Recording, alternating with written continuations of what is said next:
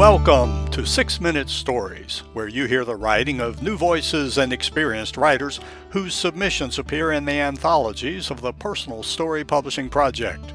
Now, in Season 7, you will hear stories from our eighth collection, Lost and Found. Find links to Six Minute Stories and to the Personal Story Publishing Project at randelljones.com. Everybody loves a good story. We hope you enjoy this one.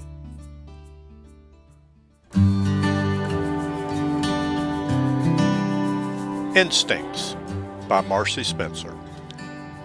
Brooke's life had changed. Her dad's drinking habits forced her and her mom to move to a safer home. My once bubbly granddaughter entered the first grade withdrawn, lost, and confused. She fell prey to classroom harassment. We talked about the mean jokes at school I thought I offered empathetic words, but I guess not. My intentions were good, but misunderstood. She thought that I'd been around so long that I'd forgotten how hard it was to be a kid. We separated to busy ourselves while we thought about things. I weeded the garden, Brooke cleaned the homing pigeon loft. She had helped me tend the white doves many times when we'd catch them before a training session or ceremonial release.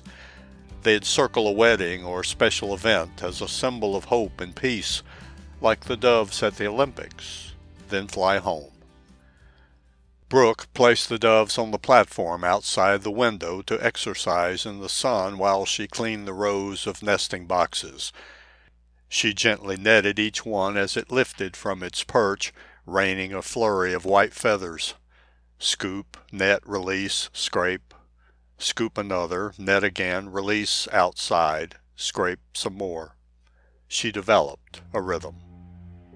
Absorbed in her duties, Brooke was unaware that a sharp shinned hawk with its long, narrow wings banked around tree branches and headed toward the loft. Homers strutted on the rooftop after exercise loops over the pond. Some preened, others rested. As the hawk dropped in for the kill, his quarry burst into flight as one mass flock. Downy white feathers dusted the air. The hawk singled out his target, lowered his talons, and pinned his victim to the ground. Leave my birds alone, shrieked Brooke. Get out of here. Find your dinner somewhere else. Unsure of his own safety, the startled hawk left as fast as he came. Those doves were under her care, and she was not going to let them get hurt. The hawk, however, was not giving up easily. The lone dove, dazed but not injured, rejoined the flock. The confused birds flew in loose, uncoordinated circles, but their instinct was to fly home to their safe house with its food and shelter. Pairs of tiny feet lowered onto the loft roof while the hawk scouted out his next move from a nearby poplar tree. Bright white, easy to see fast food dinners were within his reach. After migrating south ahead of winter winds, he was hungry. Get in the loft, guys, Brooke pleaded. Go inside where he can't get you. She wanted them to enter the window like they always did after a long flight. Don't dally, not today. But they sat frozen in fear, clinging to the edge of their roof. With high pitched calls, sounding like kill, kill, kill, the hawk advanced. Two quick wing beats pumped before easing into a glide. Two more crisp wing beats, then a glide moved him closer. Two more a glide, two more, a glide. The hawk was confident in his plan, but so was Brooke. She planted her feet and screamed as he narrowed the distance. As the hawk entered his dive, she hurled inner tubes, insect repellent cans, and tennis balls left after the summer's fun. The hawk had never seen such a wild creature. He veered off, returning to his lofty vantage point. Twice more, announcing his entry with intense cries, the Hawk attempted his attack and dodged torpedo life jackets, oars, and water bottles.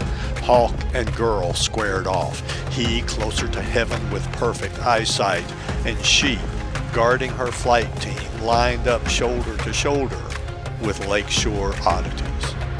She faced their enemy like a leader on a battlefield, wild commotion broke the silence behind her. Turning around, she saw the whole flock flying right at her. A second hawk had attacked from the rear. How dare you, shouted Brooke. Like a beaver flapping his wide tail in alarm, she raised an oar and smacked it hard on the surface of the pond. A cannon had fired on the battlefield.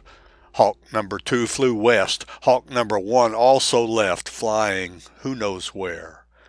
The scattered doves gradually landed on the window sill and re entered their clean loft. They were safe at home, protected by a little girl sergeant ready to defend their Alamo. I had heard the commotion. Naturally, my grandmaternal instincts urged me to run and help Brooke with her battle. But she seemed confident, determined. My heart whispered to my soul, That's my girl. Is everything all right, honey? I asked, approaching from the garden. Brooke hummed a tune while she finished dusting off duff and dander from the nesting boxes. I'm almost finished, she said. Feeling better? You know, Nana, she said, sometimes you just gotta face your problems. Stay cool and stand strong. And when others depend on you, you have to believe in yourself. Protective instincts, it seems, helped Brooke find her inner strength and self confidence again. More effective, I suppose, than any words of wisdom from someone who had been around so long. Copyright 2023 Marci Spencer. A native of Asheville, North Carolina, now living in Old Fort, Marci Spencer grew up on land that her great grandfather refused to sell to George Vanderbilt for the Biltmore estate. She worked as a nurse practitioner in the fields of cardiology, family medicine, and overseas medical missionary service.